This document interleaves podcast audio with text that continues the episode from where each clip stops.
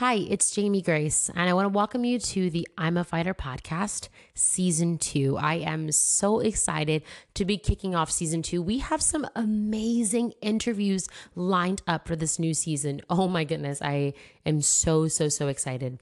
Now, in case this is your very first time at the I'm a Fighter podcast, hi again, my name is Jamie Grace.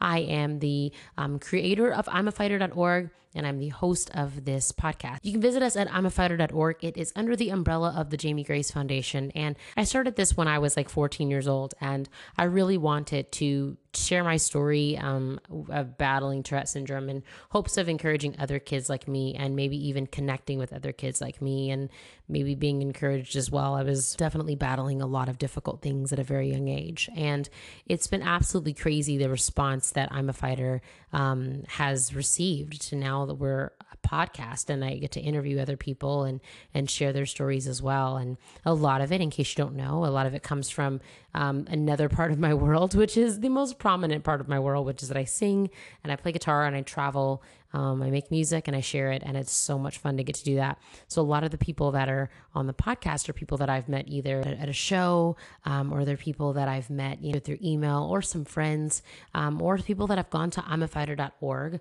slash submit and have shared their story and now they're on the podcast. And you can do that too if you'd like to. You can go to imafighter.org, scroll down to the bottom where it says tell your story, and you can share your story. Now, you can also go to the website and you can click on episodes and you can type in keywords or, or click on one of the keywords um, that may be related to something that you're battling with or something that you are wanting to know more about. You can read other stories from previous blog posts um, and previous episodes, season one, and things like that. If you would like to know more um, just about any particular topic or if there's something that's particularly burdening your heart. Also, in case you are listening to this in real time, depending on when you're listening to this on Friday, November 3rd, I'm so excited because today I am on the television show The Doctors. I'm a surprise guest. It's my second appearance on The Doctors, and it's been an amazing experience every single time.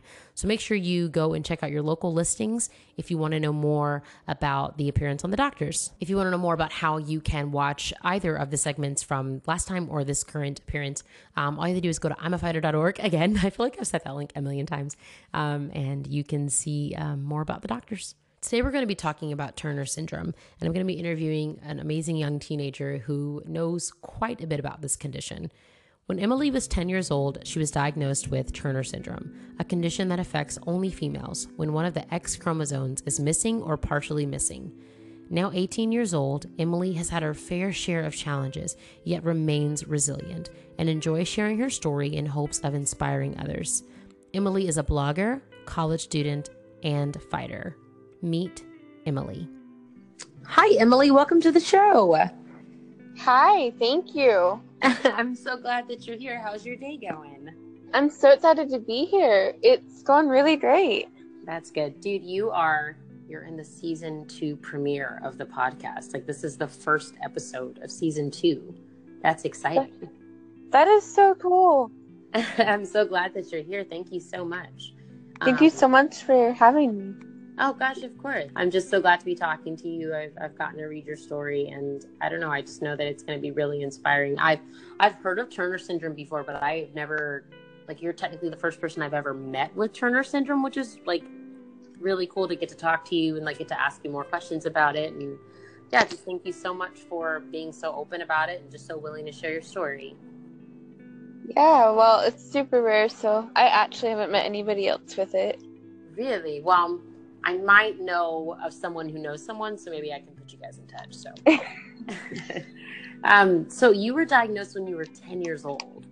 Yes. Um, did you show any like of the symptoms before you were ten? I did. The doctor thought it was crazy I hadn't been diagnosed before. Okay. Wow. And so what kind of symptoms were you showing, I guess, from a much younger age, even?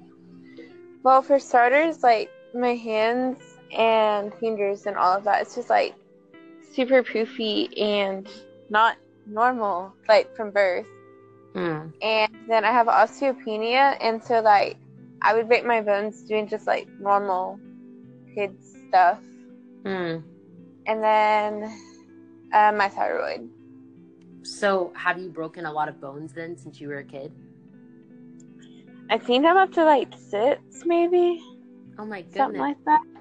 Yeah. So does that affect like stuff that you're able to do or stuff that you're not able to do or I mean, it does to an extent, but I've just learned to be careful. But like, Yeah. I can't run in like ice skating. I've learned is a very bad idea for me. Oh. yeah. No, I totally understand that. Just those those restrictions when you would rather be doing normal stuff like a normal kid, but it puts you in Right. Um, so I guess what is the because I know that it essentially means that one of the X chromosomes is like missing or partially missing. What Mhm. other ways does Turner syndrome affect your life? Well, for me personally, I can't have kids. Um, I am extremely like my projected height was four eight until I Oh, took wow. growth hormone. But when I took that, they don't tell you this, but you gain a bunch of weight from it. Okay. Now I have like forty pounds of extra just fluid, whatever stuff. Hmm. Well, I know that because we also share our stories on in as well. I mean, you're still quite lovely, so um, there's that. Um, but I do understand that that would obviously be challenging to expect to be getting taller and just to have those challenges added to it as well. Yeah. Um, so what about I know that you dealt with like some bullying and stuff well as well. Like how was that growing up just being different and not being seen like the other kids? I mean, that wasn't really an issue for me until we moved. We moved there in like the middle of the school year. And I don't know what it was about me, but it was just really bad. So, Yeah. What are some of the because I think, you know, there's probably going to be a lot of other young people that listen to this that they're different because of like a medical thing or they're different because of like I don't know, there's so many things that that can make us different and make us stand out. And you have experience of like going to an all new place where people don't understand, you know, like your condition and understand everything. And you've experienced that bullying. But for some kids they might be at the start of that journey. What what are some ways that you were able to kind of overcome some of those challenges and and kind of see past the the bullying and stuff Well, it actually didn't really affect me at the time. It was more later. But um just stay close to Jesus. And my best friend, I've been best friends with her since I was nine. Um, just like making sure you have emotional support. yeah just your relationship with God. yeah what ways like what ways has your relationship with god also affected the way that you even perceive turner syndrome or the way that you perceive your life as a whole and just really being you know resilient like how has your relationship with god affected that I mean, it's just been like strength that I didn't even realize I could have. It's just like turned it into this great opportunity for me to share my story. So just finding the good in it. Yeah. And speaking of that, you actually have a blog, which is super awesome. I got to check it out. Um, oh my gosh. I love so your bad. I love that your last blog post is a very realistic photo of your dorm. oh my gosh. it's like I am I'm out of college and that's still what my dorm looks like.